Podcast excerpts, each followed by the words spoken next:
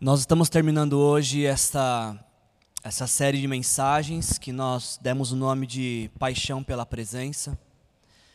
E eu gostaria de, de encerrar essa série da mesma forma que eu comecei, dizendo que poucas vezes na minha vida, nesses últimos 20 anos de ministério pastoral, eu me senti tão incapacitado para trazer mensagens como nesta série. Porque o meu desafio como pastor nessa série de mensagens foi fazermos observações sobre textos bíblicos que pessoas tiveram experiências com a presença de Deus. E, e como diz um amigo meu, me esforcei para não atrapalhar Deus, porque os textos eram tão óbvios, eles, eles se auto se explicavam, e eu pensei, Deus, o que, que eu posso falar para não estragar o que já está dito aqui?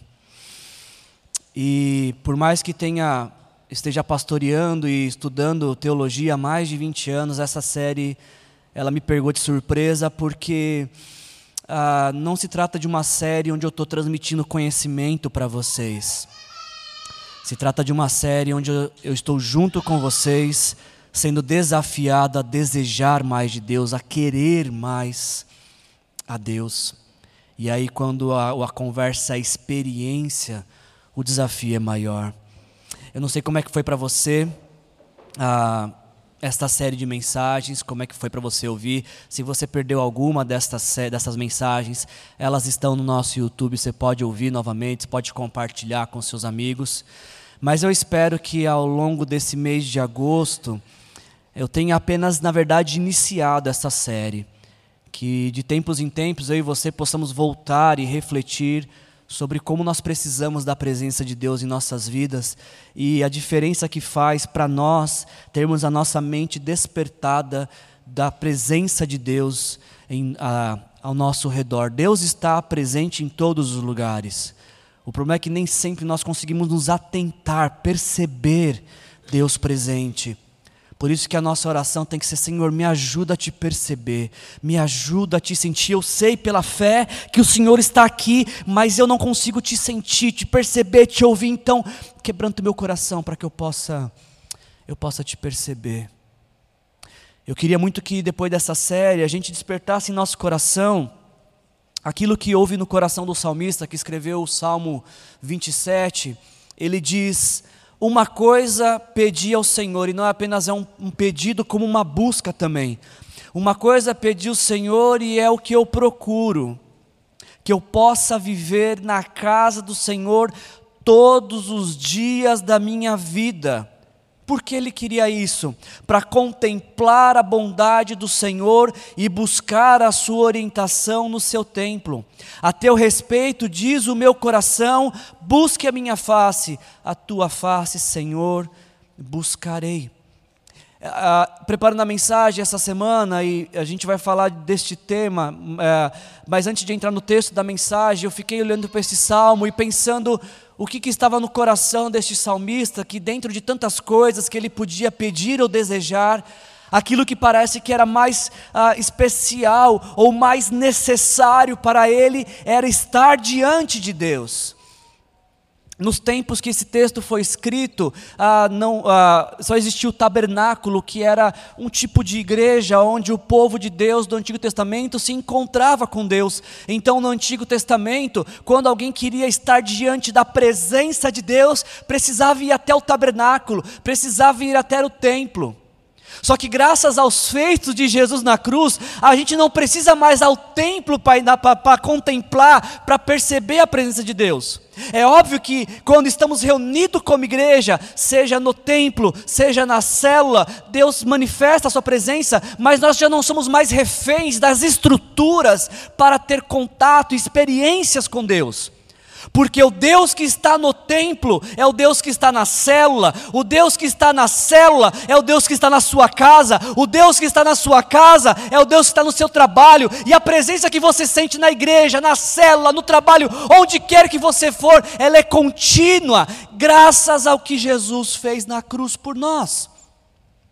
Quando Jesus leva na cruz os nossos pecados e morre em nosso lugar, Ele nos concede livre acesso à presença de Deus, nós podemos estar continuamente na presença de Deus. Por isso que para nós é, interpretando esse texto para os nossos dias, aplicando para a nossa realidade, nós poderíamos facilmente ah, substituir ou entender como sinônimo nessa, nessa frase, ah, o lugar, no lugar de ah, buscar a casa do Senhor, dizer que eu possa viver na tua presença todos os dias. E aí se levanta uma pergunta para nós: será que esse também é o desejo do nosso coração? Será que diariamente eu e você desejamos, como uma questão de sobrevivência, a presença de Deus? Será que é na presença de Deus que nós buscamos orientação para a nossa vida diariamente? A gente precisa, eu acho que essa série ela vem num momento propício para nos desafiar justamente a pensar nisso tudo, absolutamente tudo que nós precisamos, nós encontraremos na presença de Deus. É a alegria que você precisa, Deus tem alegria para te dar na presença dEle. É cura que você precisa, Deus tem cura para te dar na presença dEle. É renovo espiritual que você precisa, Deus tem para te dar na presença dEle. Precisamos da presença de Deus, precisamos nos atentar. O convite que Deus nos faz para continuamente desfrutar de Sua presença.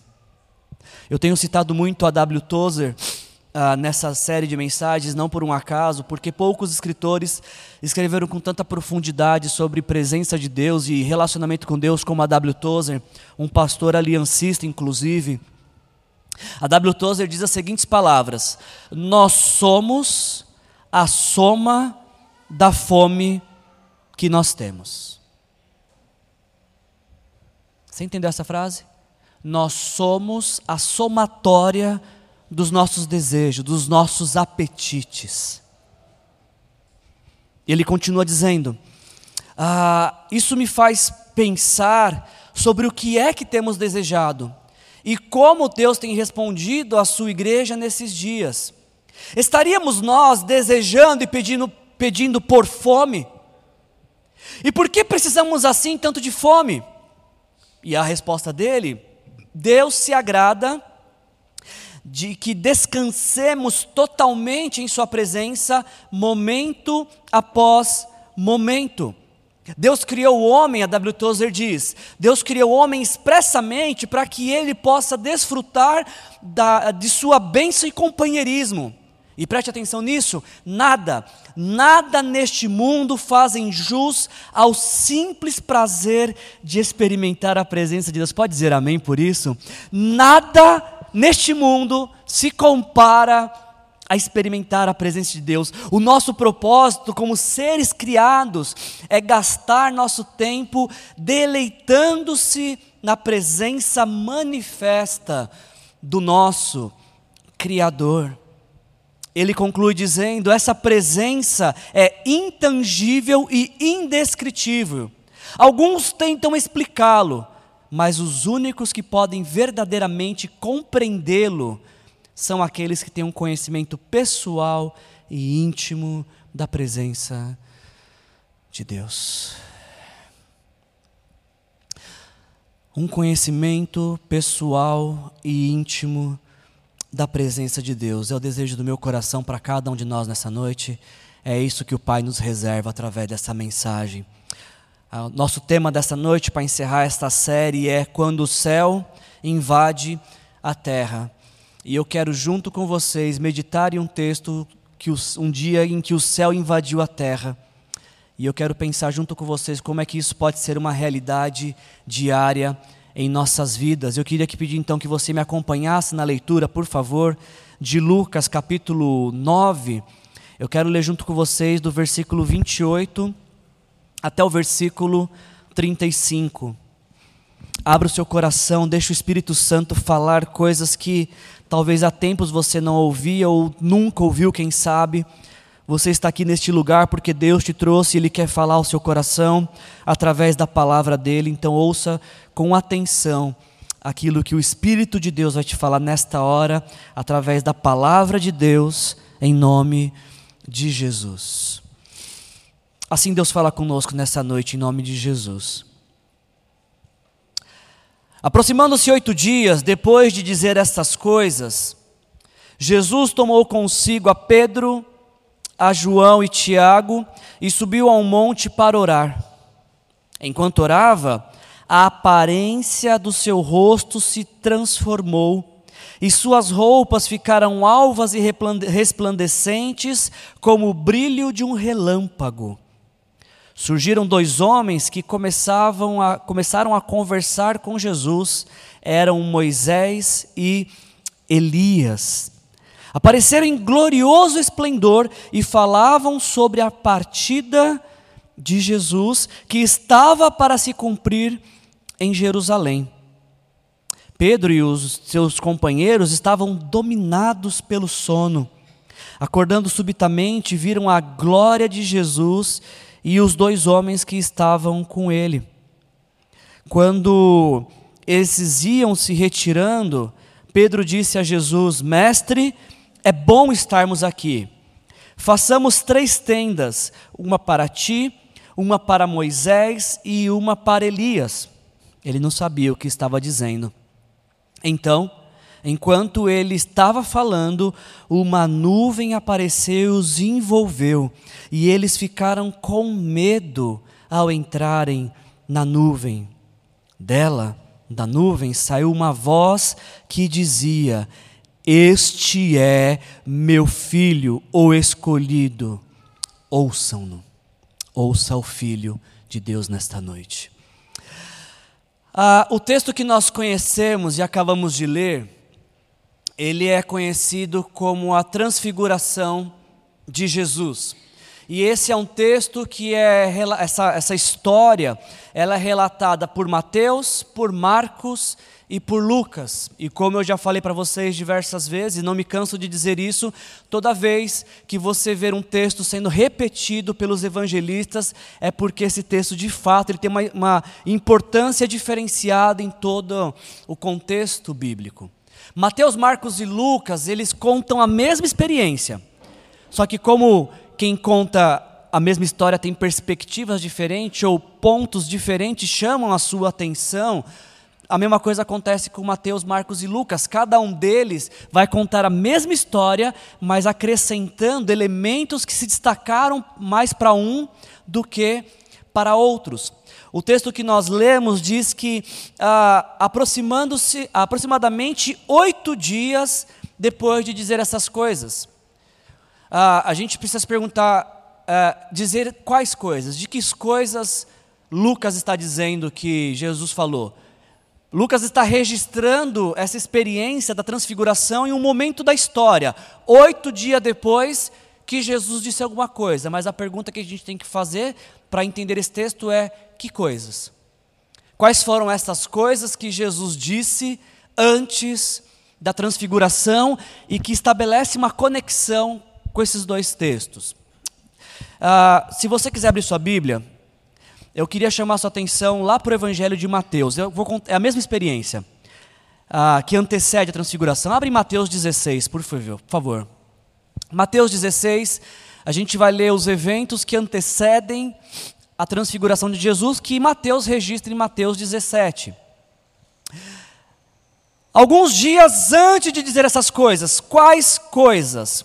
Primeira delas, nos diz Mateus capítulo 16, versículo 13 a 16, que Jesus estava andando pelas, por Cesareia de Filipe, e aí de repente ele decide interromper esta caminhada para fazer uma pergunta para os seus discípulos. Qual era a pergunta? O que as pessoas dizem ao meu respeito? E aí então os seus discípulos responderam, Mateus 16, 14. Alguns dizem que, que você é João Batista, outros dizem que é Elias, e ainda outros Jeremias ou um dos profetas.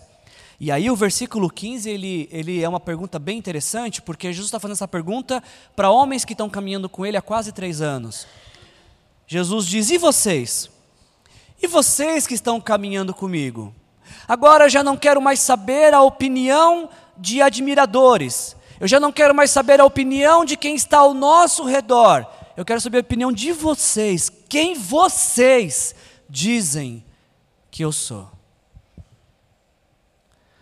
Se essa pergunta te fosse feita esta noite, se a gente, antes de você passar por aquela porta e ir embora, você tivesse que preencher um, um, um questionário e nele estivesse a pergunta: quem é Jesus? Qual seria a sua resposta? A gente não sabe quanto tempo demorou para surgir essa resposta, nem porque de 12 só um respondeu. Mas o que o texto nos diz, Mateus 16, uh, 16, Simão Pedro respondeu: Tu és o Cristo, o Filho do Deus vivo. Então, antes da transfiguração, há uma revelação o Pai decide, através da boca de Pedro, ou melhor dizendo, inspirando o coração de Pedro, a reconhecer que Jesus Cristo é o Cristo, é o Filho de Deus, é o Messias que deveria vir ao mundo, morrer na cruz por nossos pecados, morrer em nosso lugar. E Jesus fala isso na sequência, no versículo 17: Olha, feliz é você, Pedro, porque você chegou a essa compreensão, mas isso não é de você o que você descobriu a meu respeito não é por uma capacidade intelectual, foi porque o Pai te revelou. Estamos diante de uma revelação de Deus. Deus decidiu revelar aos discípulos quem Jesus era, a identidade de Jesus. Por favor, guarde isso. Guarde isso que a gente vai precisar disso aqui mais na frente. Neste momento aqui, antes da transfiguração, alguns dias antes, o Pai estava revelando a identidade de Jesus. Se você está anotação, anote aí. Alguns dias antes, o Pai revelou a identidade de Jesus. E aí o texto continua, o texto segue de Mateus, porque depois que Jesus faz essa revelação de que ele é o Cristo, que ele é o Salvador do mundo, Jesus ele diz algo que inquieta os seus discípulos e principalmente a Pedro. Capítulo 16 de Mateus, versículos 21 e 22. Depois ah, desde aquele momento, Jesus começou a explicar aos seus discípulos o quê? Que era o quê? Que era necessário.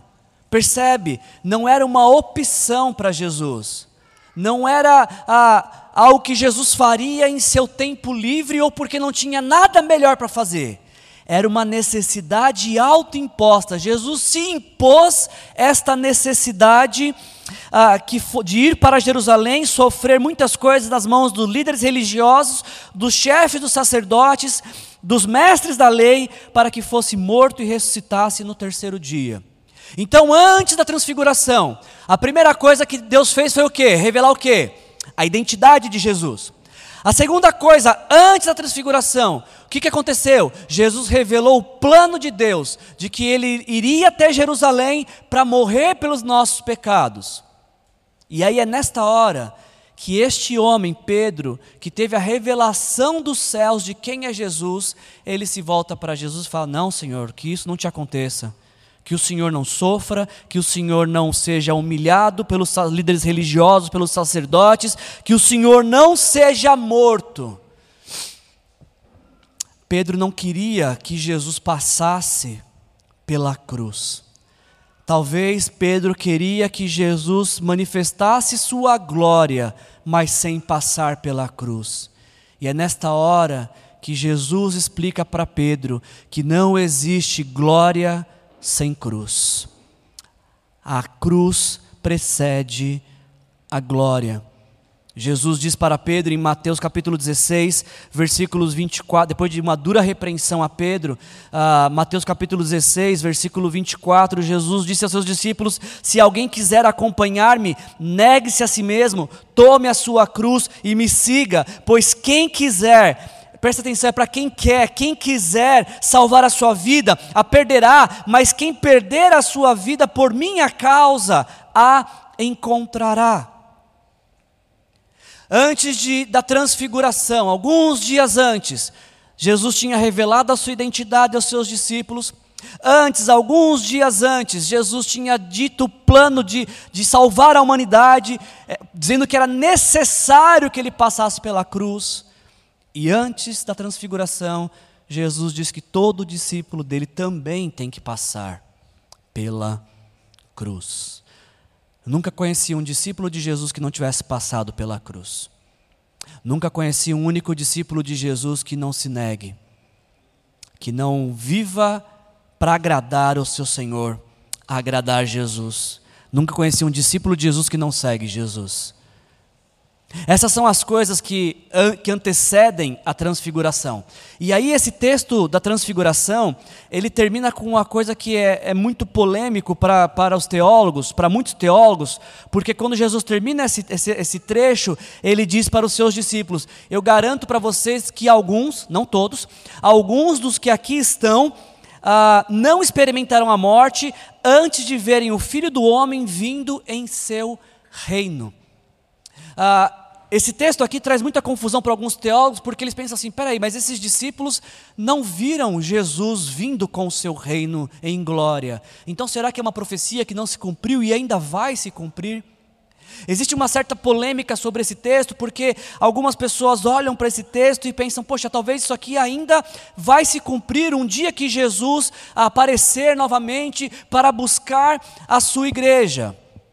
A pergunta talvez que a gente tenha que fazer aqui nesse momento, lendo esse texto, Mateus 16, 28, e essa promessa de Jesus de que alguns daqueles discípulos, não todos, alguns deles não experimentariam a morte antes de verem o reino de Deus, a pergunta que a gente tem que fazer é: bom, então quando que esses discípulos iriam ver essa manifestação do reino? Como é que esse reino se manifestaria para esses discípulos antes que eles morressem. Em que momento da narrativa bíblica isso aconteceu? A gente entra no texto que a gente leu. A gente não pode se iludir com a divisão de capítulos, acreditando que eles encerram histórias. Porque Mateus capítulo 16, versículo 28, com Mateus 7, 1, é ainda a mesma história. É ainda o mesmo parágrafo. Ou seja, Garanto-lhes que alguns do que aqui se acham não experimentaram a morte antes de verem o filho do homem vindo em seu reino. Seis dias depois, seis dias depois que acontece, Jesus chama três dos seus discípulos: Pedro, Tiago e João. É este momento que esses discípulos estão vendo a manifestação da glória de Deus. É neste momento da transfiguração que essa promessa se cumpre e esses discípulos veem o reino de Deus antes de morrerem. A gente lê essas palavras ah, que então, depois que Jesus revela a sua identidade, revela o seu plano de ir até a cruz e faz essa promessa de que alguns não morreriam, ele pega três desses discípulos, Pedro, Tiago e João, e os leva consigo ah, para o monte. E olha que interessante a perspectiva de cada evangelista. Mateus diz que ah, Jesus os levou, esses três homens, em particular para um alto monte. Jesus está chamando esses, esses discípulos para um tempo particular, para um tempo de intimidade. Já Marcos diz que ele os levou a um alto monte onde ficaram a sós. Jesus queria um tempo em particular e a sós com esses discípulos. E agora eu gosto do que Lucas diz: que além de, de um chamado particular para ficar só, Jesus levou esses discípulos ao monte para qual finalidade? Para orar, para orar, para um tempo de busca, para um tempo de intimidade. E é nesse tempo de intimidade que eles vão ter essa experiência da transfiguração de Jesus. Ainda olhando ah, o que esses evangelistas falaram, diz o texto que Jesus, nesse momento de oração, foi transfigurado diante deles, ou seja, mudou a sua forma. Ele tinha uma forma, assumiu uma outra forma completamente diferente.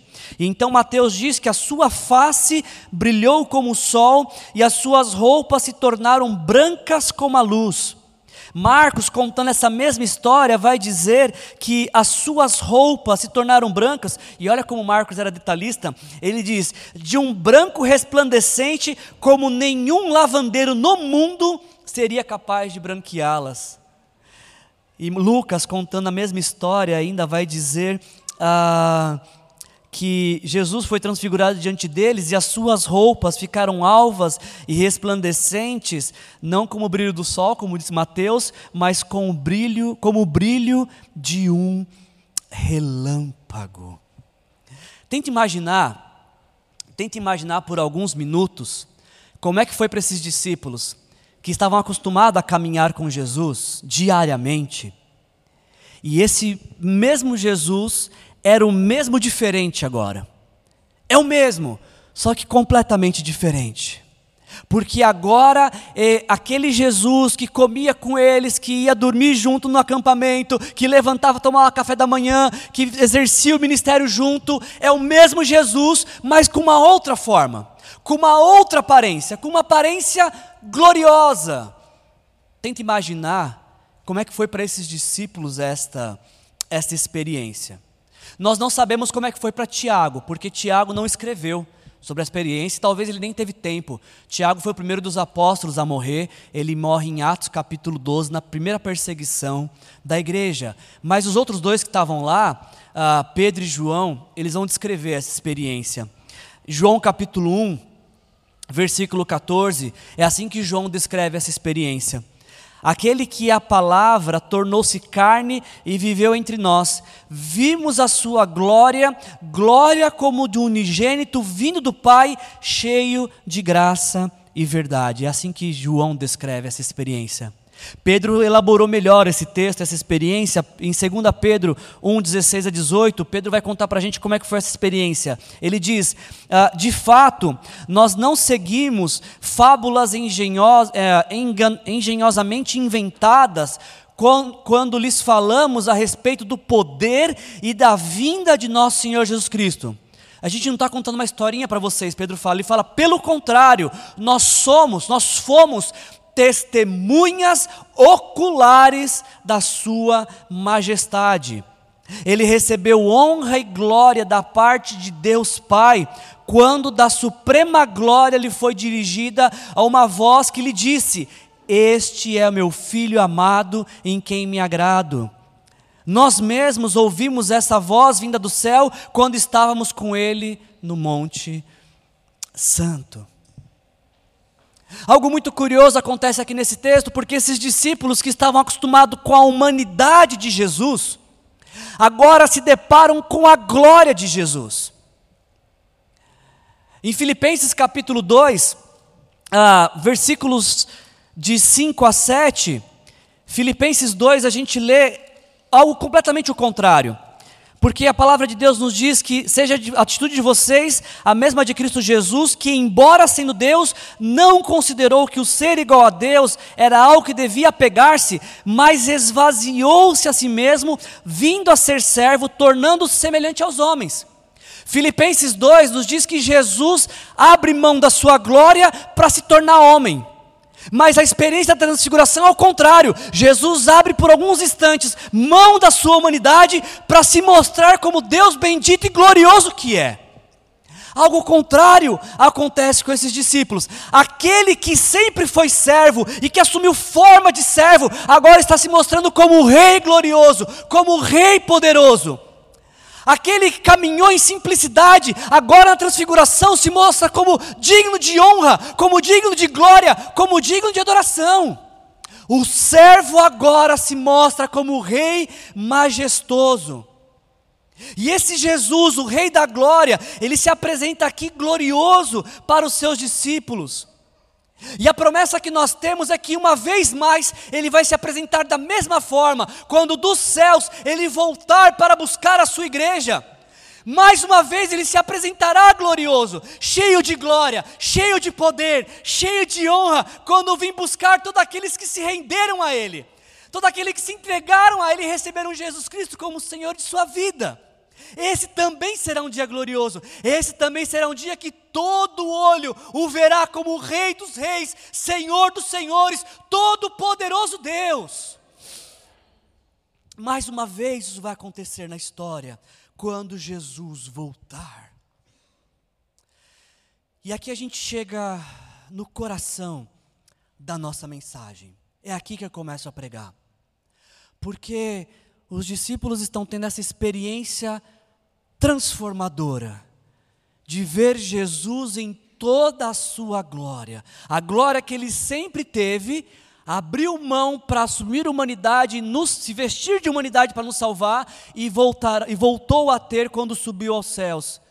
Essa glória que ele hoje tem é a glória que esses discípulos estão tendo essa oportunidade. Só que essa experiência gloriosa, ela tem um, um plus, ela tem um acréscimo, porque o texto bíblico que nós lemos nos diz que ah, enquanto Jesus estava sendo transfigurado, ou seja, assumindo a sua forma gloriosa, apareceram dois homens. Apareceram dois homens, Moisés e Elias. Esse é mais um texto difícil de trabalhar na teologia, porque a Bíblia nos ensina que os mortos não se comunicam com os vivos. A Bíblia nos ensina que uma vez quem morreu não tem como voltar a viver para se comunicar com vivos. E a pergunta que a gente faz é: uma vez que a Bíblia não entra em contradição, como é que Moisés e Elias estão diante de Jesus agora? Algumas explicações nos ajudam a entender este evento único nas Escrituras. O primeiro deles é que ah, Moisés ele é mencionado nas Escrituras. Ele, o personagem Moisés ele se torna também um sinônimo para a lei, porque a ele foi dada a lei de Deus e ele transmitiu ao povo de Deus. Muitas vezes a gente lê, inclusive, pessoas falando assim: vocês não, Jesus falando, vocês não leram Moisés? Moisés ele é um representante da lei. Da mesma forma que Elias é um representante dos profetas. Desta forma, lei e profetas estão diante daquele de quem deram testemunhos por todos os seus textos. Lei e profetas estão diante de Jesus, aquele a quem a lei e os profetas fazem menção. Outra coisa que nos ajuda a entender esse texto é que, mais do que uma representação, ah, nos diz o texto que eles apareceram em glorioso esplendor. E é como diz o título da nossa mensagem: aqui foi um momento em que o céu invadiu a terra, que o eterno tomou lugar no temporal que o celestial adentrou o terreno, que o futuro ocupou o presente. Por que, que isso aqui aconteceu? Isso aqui aconteceu porque aquilo que um dia será realidade plena se apresentou aqui em uma pequena demonstração. É uma pequena demonstração do futuro eterno, uma pequena amostra do que a eternidade nos aguarda. Ou seja, todos aqueles que morreram em Cristo Jesus um dia estarão com Ele é uma demonstração. E mais do que isso, esse texto também nos diz que eles apareceram com uma única finalidade. Qual foi? Falar da partida de Jesus. Me surpreendi essa semana me preparando para essa mensagem e descobri que a palavra aqui para partida é a palavra êxodo. E a gente, nós que temos o hábito de ler a Bíblia, sabemos que teve um êxodo no começo da Bíblia. Vocês lembram qual que foi? O Êxodo é o evento onde o povo de Deus sai do Egito, lá no livro de Êxodo, inclusive, que leva este nome, sai do Egito, uh, é livre do cativeiro para viver uma nova vida, a vida que Deus preparou. Assim como no Antigo Testamento o povo sai, faz o êxodo, quer sair do Egito, da, da escravidão, agora na cruz Jesus também está proporcionando um êxodo para cada um que acredita nele, uma libertação dos pecados. E é sobre isso que eles estavam conversando. Agora, através de Jesus, Deus estava proporcionando a todo aquele que nele crê também uma libertação dos pecados. E aí, essa experiência está acontecendo. Jesus em glória e um vislumbre da eternidade acontecendo naquele cenário. E nos assusta, e deveria nos assustar, que com tudo isso acontecendo, com essa coisa extraordinária acontecendo, os discípulos, Pedro, Tiago e João, estavam dominados pelo sono. Eu sei que a gente só dorme em lugar que a gente se sente confortável e à vontade. Por isso que eu não acho ruim que quando as pessoas dormem na minha pregação, porque senão que a pessoa está gostando, está bem confortável, está quentinho, ótimo, não tem problema. Mas se tem um dia que não era para dormir, era esse. Vocês concordam comigo? Se tem um, você pode dormir orando. Já aconteceu com você? De você, Deus, em nome de Jesus, quero te agradecer. E aí o disjuntor cai. Já aconteceu com você? Comigo acontece direto isso. E não tem problema, porque não tem lugar mais para dormir do que no colo do pai. Perfeito. Só que esse dia não podia acontecer isso. Porque nesse dia que está acontecendo algo extraordinário, está acontecendo algo único, e esses discípulos estão não dominados pela experiência, mas dominados pelo sono. Pelo sono. Esse texto ele tem uma implicação. É, é, um evento, aconteceu, eles dormiram mesmo, o corpo chegou à exaustão. Mas esse, esse texto aqui eles têm, tem para nós um, um ensinamento espiritual muito profundo. Aqui começa a nossa pregação, porque eu penso que muitas vezes nós deixamos de desfrutar da presença de Deus, porque, como esses discípulos, também estamos dominados pelo sono.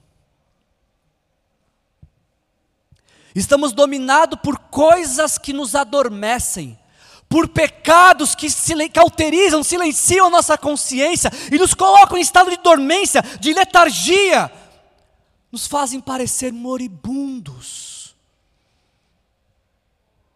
silenciando a voz que nos chama para uma comunhão.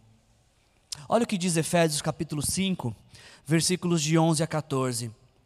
Não participem, o apóstolo Paulo fala, das obras infrutíferas das trevas, antes exponham-nas à luz, porque aquilo que eles fazem em oculto, até mencionar é vergonhoso mas tudo que é exposto pela luz torna-se visível, pois a luz torna visíveis todas as coisas. E é por isso que foi dito, preste atenção, desperta.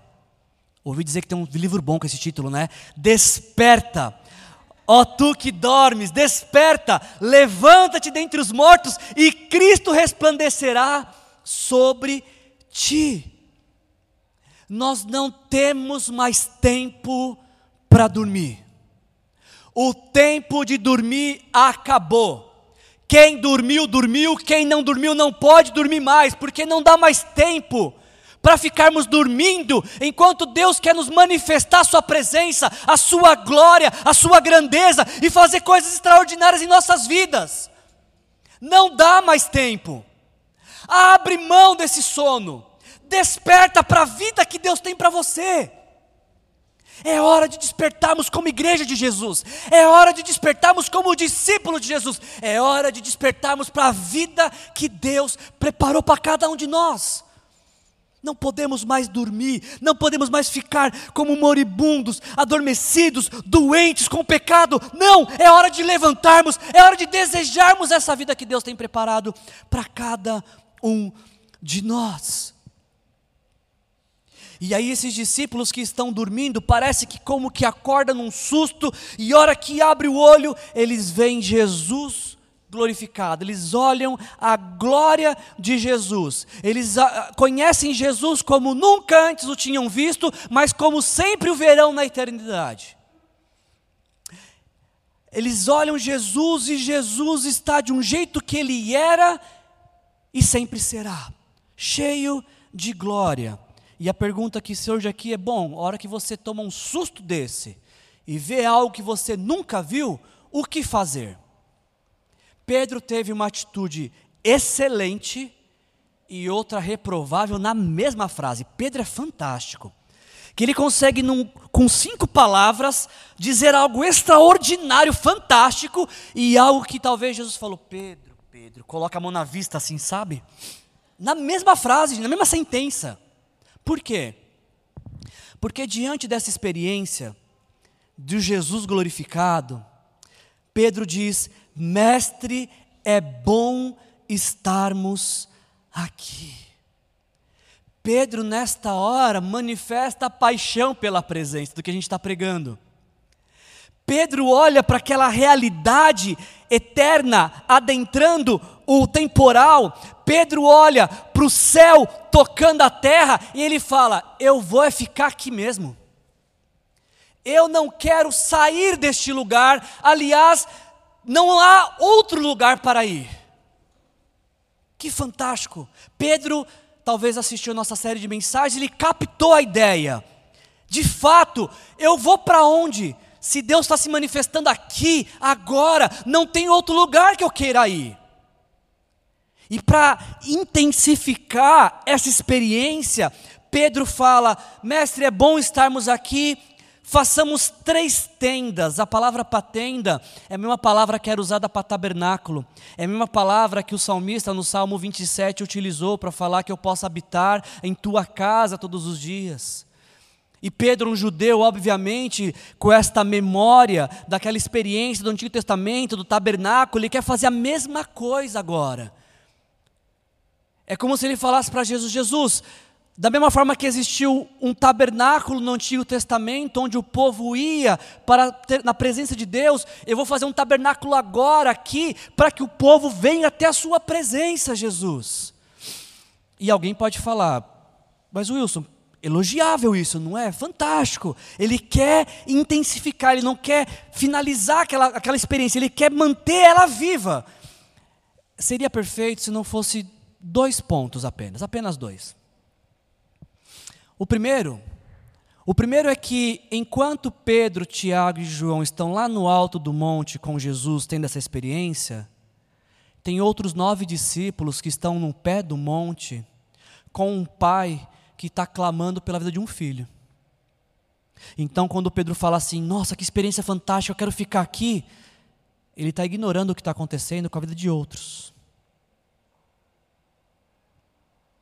Quando Pedro fala, eu vou fazer uma tenda para ficar aqui, nessa experiência, vivendo essa experiência, ele está se recusando a compartilhar com outros que não estão tendo essa experiência o que está acontecendo. Ele está privatizando a experiência com Deus, como se ele, Pedro e Pedro, Tiago e João fossem proprietários dessa experiência. Como se fosse a experiência para eles e só deles. Agora, sabe qual foi a maior bola fora que o Pedro deu? É porque Jesus, seis dias antes, falou que tinha que ir para onde? Era necessário ir para onde? Para a cruz. E quando Pedro fala, mestre, vamos fazer uma tenda aqui, ele está dizendo novamente: Jesus, não vá para a cruz. O Lucas ele é bem detalhista, ele fez questão de dizer o seguinte: Mestre, é bom estarmos aqui, façamos três tendas, uma para ti, uma para Moisés e outra Elias, e Lucas acrescenta o parágrafo. Ele não sabia o que estava dizendo, de fato. Ele não sabia. Mas eu não culpo, porque quem é que saberia o que dizer numa hora dessa? A Bíblia diz, né, a boca fala que o coração está cheio. Ele falou a primeira coisa que vem à mente dele. Eu quero ficar aqui. Ok, isso é genuíno, todos deveriam querer. Mas a experiência não pode se limitar a um dia, a uma pessoa. Experiências com Jesus são para ser compartilhada. Parece que o Pedro estragou a experiência, porque estava rolando tudo legalzinho, aquele climão eterno. Quando Pedro fala, acaba a história. Nos diz o texto que enquanto ele falava, enquanto ele estava falando, uma nuvem os envolveu e eles ficaram com medo eu achei interessante esse texto na preparação da mensagem, primeiro porque diz que ele estava com medo. Peraí, mas não era bom estar aqui? É bom ou está com medo? Você decide. É um medo bom, então? É isso que está acontecendo? É interessante que a presença de Deus, a percepção da presença de Deus, talvez ela cause essas duas sensações de assombro maravilhado, de espanto constrangedor de uma admiração aterrorizante. E eu sinto que nós, igreja do tempo presente, nós perdemos esta habilidade de nos maravilharmos com Deus. Eu acho que nós estamos começando a nos acostumar com Deus. E nós precisamos mais uma vez aprender a ficar maravilhado, deslumbrado com Deus se manifesta. Pedro ele está assustado, mas ele não é o único que tem uma experiência de, de, de medo, de temor quando Deus se manifesta.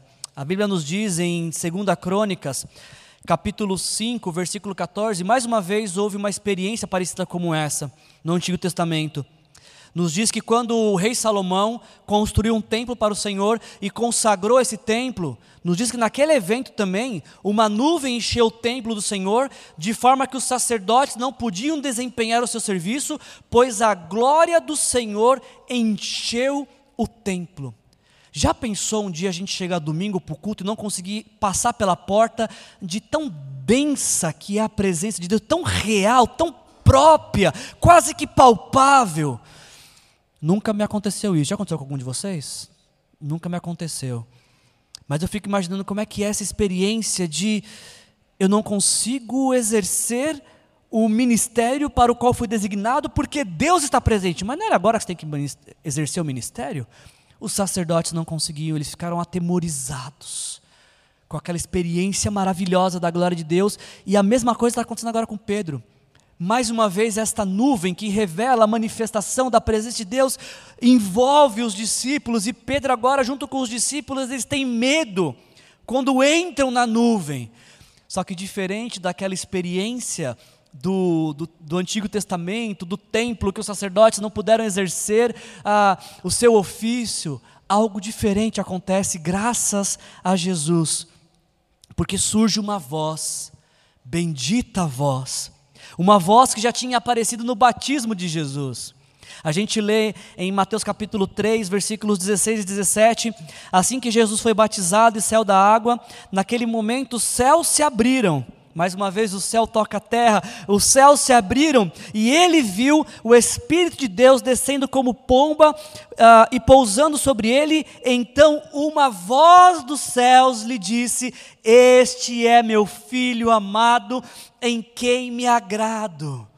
Mais uma vez, essa voz bendita do Pai sai dos céus para alcançar o coração desses discípulos amedrontados e diz para eles: Este é meu filho amado, o escolhido, ouçam-no, deem ouvidos a Ele, a Jesus. Qual é o título da nossa mensagem? Quando os céus encontram a terra, descem a terra. Você sabe quando que o céu toca a terra? Quando você, arrependido dos seus pecados, pede perdão a Deus. Esta é a hora que o céu, a realidade eterna, toca a terra. Sabe quando o céu toca a terra? Quando você fecha os teus olhos num lugar secreto e diz: Pai nosso que está nos céus, esta é uma hora que os céus tocam a terra. Porque aquilo que é realidade nos céus faz-se presente na sua vida. Sabe quando que os céus tocam a terra? Quando você se depara com alguém que está triste e ora por essa pessoa para que a alegria de Deus venha sobre essa vida porque no céu não existe tristeza. Então, quando dos céus essa oração é atendida e a alegria do Senhor alcança essa vida, o céu toca a terra. Quando oramos por alguém que está enfermo e essa pessoa experimenta de cura do Senhor, os céus toca a terra. Por quê? Porque nos céus não há doença, não há enfermidade. Toda vez Preste atenção, esse aqui é o tesouro que você vai levar para a sua vida dessa mensagem. Toda vez, toda vez que você dá ouvidos para Jesus, como o Pai mandou fazer, os céus tocam a sua vida. Os céus tocam a terra onde você está pisando. Toda vez que você o ouve toda vez que você a Ele e somente a Ele dá ouvidos. A pergunta que eu quero te fazer para a gente concluir essa mensagem é se você quer que os céus toquem a sua vida. Se você quer que o lugar que você está seja tocado pelos céus, dando ouvidos tão somente a Jesus. E eu quero concluir esse texto essa mensagem com o relato de Mateus como essa história se conclui. Eu falei para vocês que os três evangelistas contam essa história: Mateus, Marcos e Lucas. A gente meditou no texto de Lucas que tinha mais detalhes, mas a conclusão eu quero concluir como Mateus concluiu. Porque em Mateus 17, versículos de 6 a 8, depois que aconteceu que os discípulos entraram na nuvem e ouviram a voz, ah, Este é meu filho amado, em quem eu me agrado, ouçam a ele. Mateus vai dizer que ouvindo isso, essa voz dos céus, os discípulos prostraram-se com o rosto em terra e ficaram aterrorizados, aterrorizados. Graças a Deus que Jesus, com um jeito carinhoso e genuíno e, e, e simples, como só Ele tem, Jesus se aproximou desses discípulos aterrorizados, tocou neles e disse: Levantem-se, não tenham medo. E esses discípulos, talvez escondidos aqui com medo, quando eles abrem os olhos, diz o texto que, erguendo ele os olhos, não viram mais ninguém a não ser Jesus. Esse versículo aqui, Mateus 17, principalmente o versículo 8, é o versículo base de toda a teologia do fundador da nossa denominação, Albert Benjamin Simpson. Por que, que ele decidiu desenvolver a sua teologia ah, ah, de, ah, no Evangelho quádruplo, centralizado na pessoa de Jesus? Por que, que na aliança tudo que a gente fala é sobre Jesus? Por que, que na aliança os quatro símbolos apontam para Jesus? Por que, que a gente faz o maior esforço possível para que as nossas músicas falem sobre Jesus, para que a pregação fale sobre Jesus, para que as crianças ouçam sobre Jesus? O nosso fundador, ele definiu o seu versículo base de ministério isso, de que ele não queria ver mais nada a não ser Jesus. Esse é o alvo da vida, foi o alvo da vida dele. Esse é o alvo da minha vida. Você pode dizer que ver somente Jesus é o alvo da sua vida, é o desejo do seu coração, não ver mais ninguém a não ser Jesus. Eu concluo essa mensagem com, com essas duas ênfases. A primeira, que nós temos discípulos aterrorizados que ouvem a doce voz dizendo: Não tenham medo. Não tenham medo por quê? Porque Jesus vai até Jerusalém porque Jesus vai morrer na cruz, porque Jesus iria cumprir o plano do Pai de nos proporcionar a salvação eterna. Não tenham medo, eu venci a morte, eu venci o pecado. Não tenham medo, porque graças a Jesus a sua vida pode ser nova, pode ser diferente, Ele pode fazer tudo novo de novo na sua vida. E, e, e outro, outro ponto desse, desse texto, o, o, texto diz que eles não viram mais ninguém a não ser Jesus. O meu encorajamento para você é este nesta noite: olhe para Jesus. Olhe para Jesus. Ouça Jesus. O que, que Jesus tem te dito? O que Jesus tem falado? Volta a focar em Jesus, na pessoa de Jesus, na obra de Jesus. É neste lugar, na pessoa de Jesus, é com o seu, seu foco nesta direção, que a sua vida será transformada pela presença de Deus. Feche seus olhos, vamos orar. Vamos pedir ao Pai que nos ajude a, a experimentar dessa realidade eterna e não apenas experimentar, como levar outros a experimentarem também. Pai, em nome de Jesus te agradecemos, Senhor. Te agradecemos, Pai, por essa noite, por aquilo que o Senhor ministrou ao nosso coração. Te agradecemos, Pai, por cada palavra bendita da Sua sagrada Escritura, Senhor, que nesta noite falou conosco, Pai. Obrigado, Senhor, porque esta experiência que Pedro, Tiago e João tiveram é uma experiência que também está reservada para todo aquele que se rendeu a Jesus Cristo. Um dia nós também vamos ver o Senhor cheio de glória. Um dia nós também vamos ver o Senhor exaltado. Um dia também veremos o Senhor como Rei dos Reis e Senhor dos Senhores. E te agradecemos, Senhor, porque aquilo que nos está reservado para a eternidade podemos experimentar em pequenas porções no tempo presente, Senhor. Obrigado, Jesus querido, por ter não ter ficado nas tendas que Pedro queria montar para o Senhor. Obrigado por ter seguido viagem até Jerusalém e morrido pelos meus pecados, morrido na cruz em meu lugar, Senhor, porque graças à tua morte, Jesus, hoje eu posso viver. Graças à sua dor, Jesus, hoje podemos ter alívio, Senhor. Graças ao seu sofrimento, a alegria do Pai repousa em nosso coração. Obrigado, Senhor. Obrigado, Deus. Muito obrigado, Senhor. O nosso, nosso pedido, a nossa oração, Senhor, é que nós não queremos ser a igreja que fica no alto do monte privatizando experiências com o Senhor.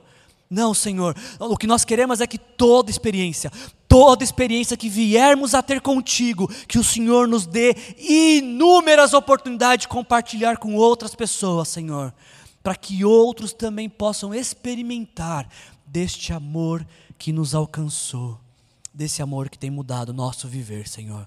Faz isso em nossas vidas, Senhor. Nos dê oportunidades inúmeras de experimentar o teu amor e espalhar esse amor por onde quer que a gente vá.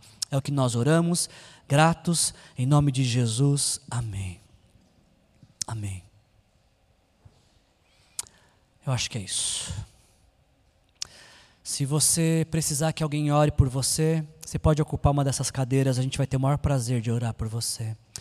Que a graça do nosso Senhor Jesus Cristo, o amor de Deus o Pai e a comunhão com o Espírito Santo se faça presente em sua vida, hoje e sempre. Sejam cheios do Espírito Santo. Jesus te abençoe.